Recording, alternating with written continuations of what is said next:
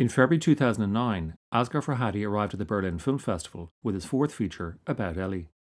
It was the first time Farhadi had been invited to screen in the competition. Come closing night, the jury, led by Tilda Swinton, awarded him the Silver Bear.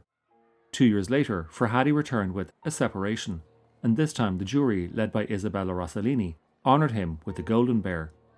Thus, Farhadi became the first Iranian director to receive the festival's top prize A year after that, on February 26, 2012, A Separation became the first Iranian production ever to win the Academy Award for Best Foreign Language Film. I would like uh, to thank the Academy and Sony Pictures Classics and my dear friends Michael Barker and Tom Bernard. سلام به مردم خوب سرزمینم. At this time, many Iranians all over the world are watching us and I imagine them to be very happy. They are happy not just because of an important award or a film or a filmmaker, but because at the time when talk of war, intimidation, and aggression is exchanged between politicians, the name of their country, Iran, is spoken here through her glorious culture, a rich and ancient culture that has been hidden under the heavy dust of politics. I proudly offer this award to the people of my country, a people who respect all cultures and civilizations and despise hostility and resentment. Thank you so much. Thank you.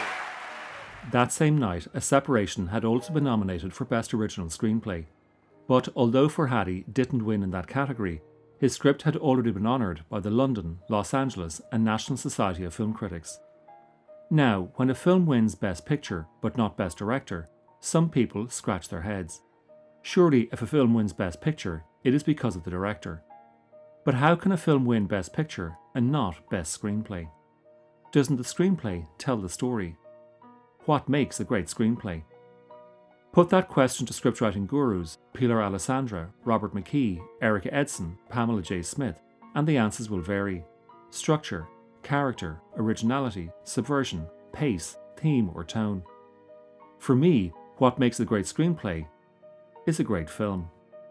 Screenplays are written to be filmed. No one ever writes a screenplay, so it will stay on the page. When was the last time you saw a great film with a weak screenplay? Or a weak film with a great screenplay? While a screenplay is one cornerstone to any film's success, by the time the script has been cast, filmed, edited, and the final product eventually released, the script has become no more than an outline for the film. If you're a screenwriter, you're likely cursing me right now. But I'm quoting from someone who knows a thing or two about screenwriting David Mamet. That's all the movie is, it's an outline. Everything else, the actors are going to do it, or the set, the set designer is going to do it, or the camera cameraman or woman's going to do it. That's all the movie is, is an outline. So I, I do hundreds of pages of, of, of, outline, trying to get the outline down to the, the point where I say, you know, somebody else might know better, but I don't know anymore. It's best I can do. And that, so then you can go and write the movie in an afternoon. That's all it is. A separation begins with a credit sequence that places us inside, of all things, a photocopy machine. We are looking up at the surface as passports are placed on the glass for duplication.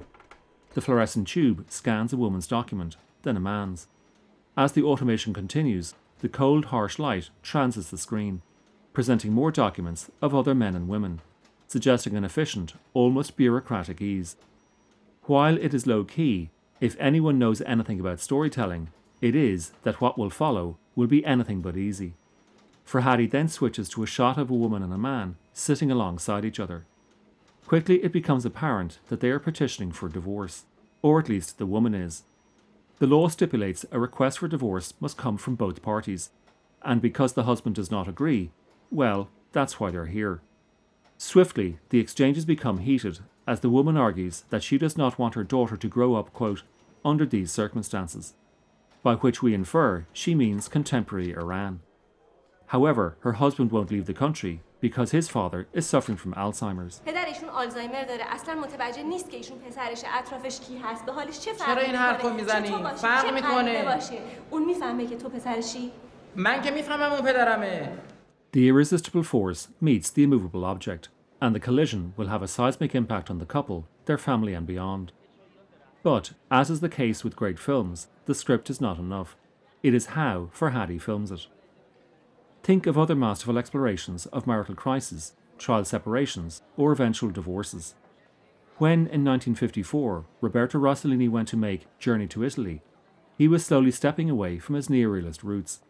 But although he cast two Hollywood stars, George Sanders and Ingrid Bergman, Rossellini did his utmost to strip them of any glamour. Two years later, in 1956, Yasujiro Ozu delivered Early Spring, in which he explored infidelity of a newly married couple. As was so typical of Ozu, he kept his camera very still, using geometric patterns to show the emotional sorrow of the betrayed young wife. In 1961, Michelangelo Antonioni did something similar, but used deep shadows, glass surfaces, and empty spaces to illustrate the existential crisis in La Notte. For contrast, back in 1973, Ingmar Bergman resorted to his customary Syrian close ups to present scenes from a marriage. Made for television and initially running as a six part miniseries, for the theatrical release, Bergman somehow managed to edit the drama down to little under three hours without hurrying the marital disintegration. The episodic structure certainly helped, but another factor was the strict visual composition.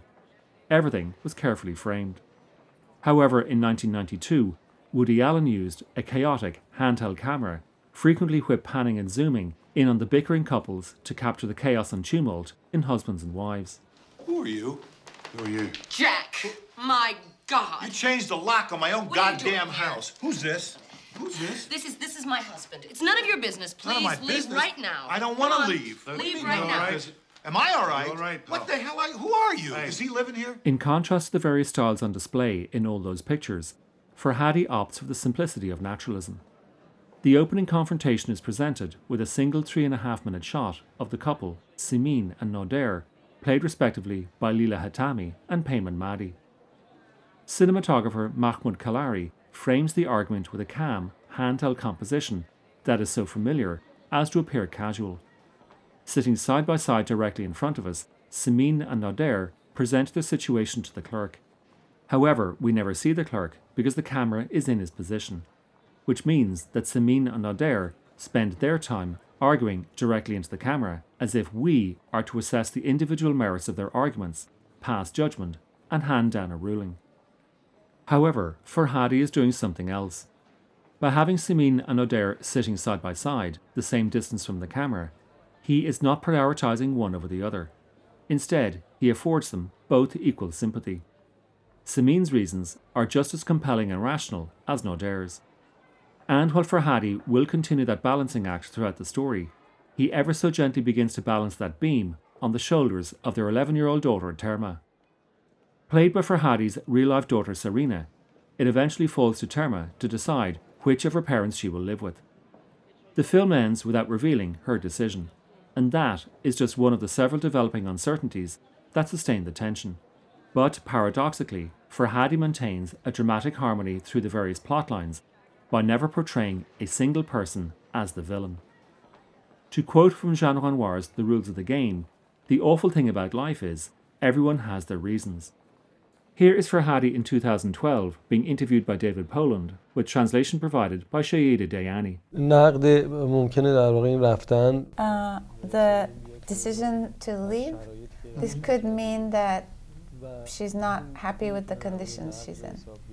But given the fact that I only show her and I don't pass any judgment on her position, I don't um, agree or disagree with her position, this allows me to make that film and not face any difficulties. I think if you want to look for those reasons, they're hidden in the layers, the hidden layers of the film. They, they're in the hidden layers. Of and uh, across from this character, you have another character who's insisting on staying. I did not try to fall on one side. I tried to give both sides an equal gaze. This is only one of the angles from which you can see this film. There are other angles too. By comparison to just how balanced Farhadi's treatment of the family crisis is, consider the way Meryl Streep's Jane is demonized in Robert Benton's adaptation of Avery Corman's novel Kramer vs. Kramer. Do me a favor, just tell me the truth, okay? Did, did, did, did you set my wife up to this? No, I did not put Joanna up to this. Give her a little pep talk? No, I did not give her any pep talk. Joanna and I talk a great deal, yes. And Joanna's a very, very unhappy woman. And you may not want to hear this, but it took a lot of courage for her to walk out of here. Mm-hmm. How much courage does it take to walk out on your kid? What elevates Farhadi's film into the realm of masterpiece is that just like Ozu, Antonioni, Bergman, and Allen, he is more interested in revealing human frailty than he is in apportioning blame. Here is Farhadi in 2017 being interviewed, again via translator Shada Dayani, on the YouTube channel Film Courage. It really depends on the viewer and what their preference is in terms of what angle they look at the film from. It's possible that some viewer in a faraway city may see the film and no cultural aspect is important to them. They just are interested in seeing these characters and where they're going. However, as this is a realistic film, it's made in a society, and the characteristics of that society are reflected in and can be found in the film. The climate in which a separation was made is one in which filmmakers are imprisoned because political leaders and religious clerics take issue not only with their subjects, but again how filmmakers depict the subject. So, although Samin and Nader do still love each other, they spend their time indirectly bickering about the state of the country. That state is split along various lines, the most obvious one being generational. And in the film, Farhadi marks that split between the daughter Termeh, who is clearly a motivated student, and Nader's father, who is succumbing to Alzheimer's.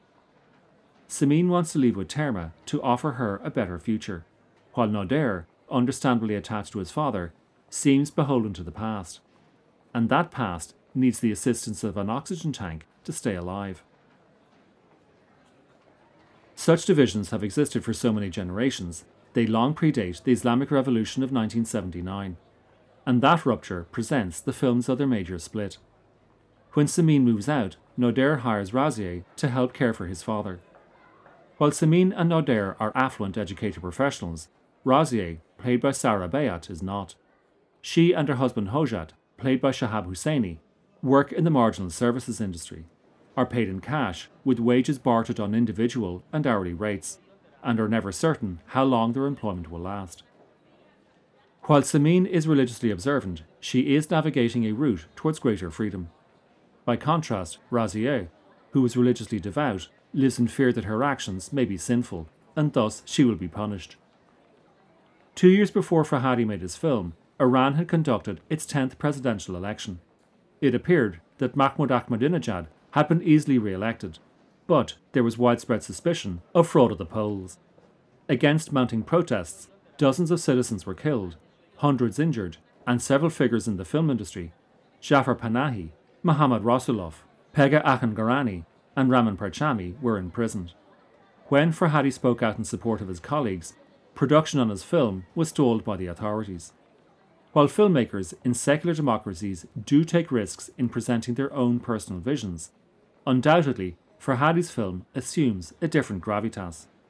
As evidence, given the amount of deception and dishonesty both in and surrounding the making of Farhadi's film, it could easily have been called Secrets and Lies. Somewhere out there, and we don't know where, is your birth mother. Now, she's probably married, perhaps not. She may have other children. She might be dead. She may even be in Australia or somewhere. We just don't know. But what we do know is that at the time she gave you up for adoption, she was under the impression that she would probably never see you again.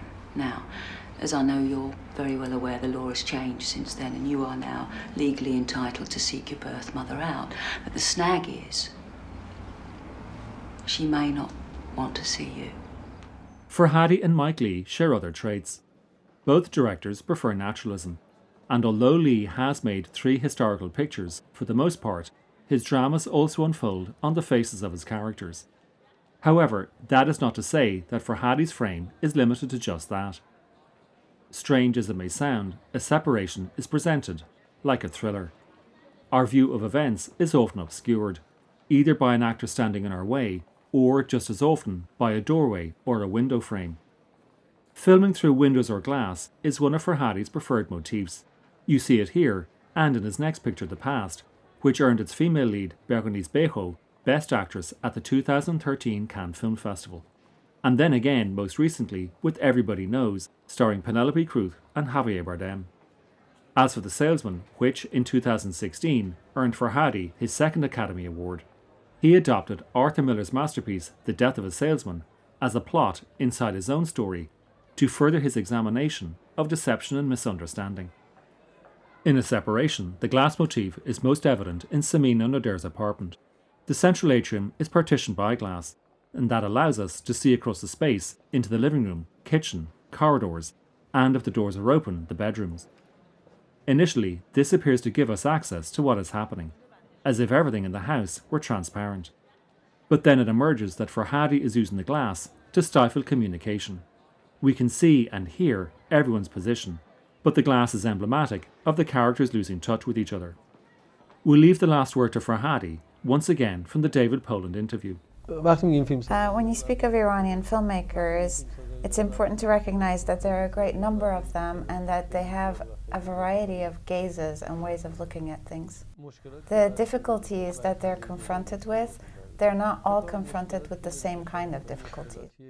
I believe the difficulties you're referring to are ones that come to exist for films that are critical. In any event, those difficulties do exist, and as a filmmaker, you make the decision of whether to go towards those subjects or not. For someone who's been living there, the shape of these difficulties is one way. For someone looking in from the outside, they appear differently. When you've been born there, raised there, and started to make your films there, uh, at times, I'm not saying always, you know the way to find a way around these difficulties and still make the film that you wish to make.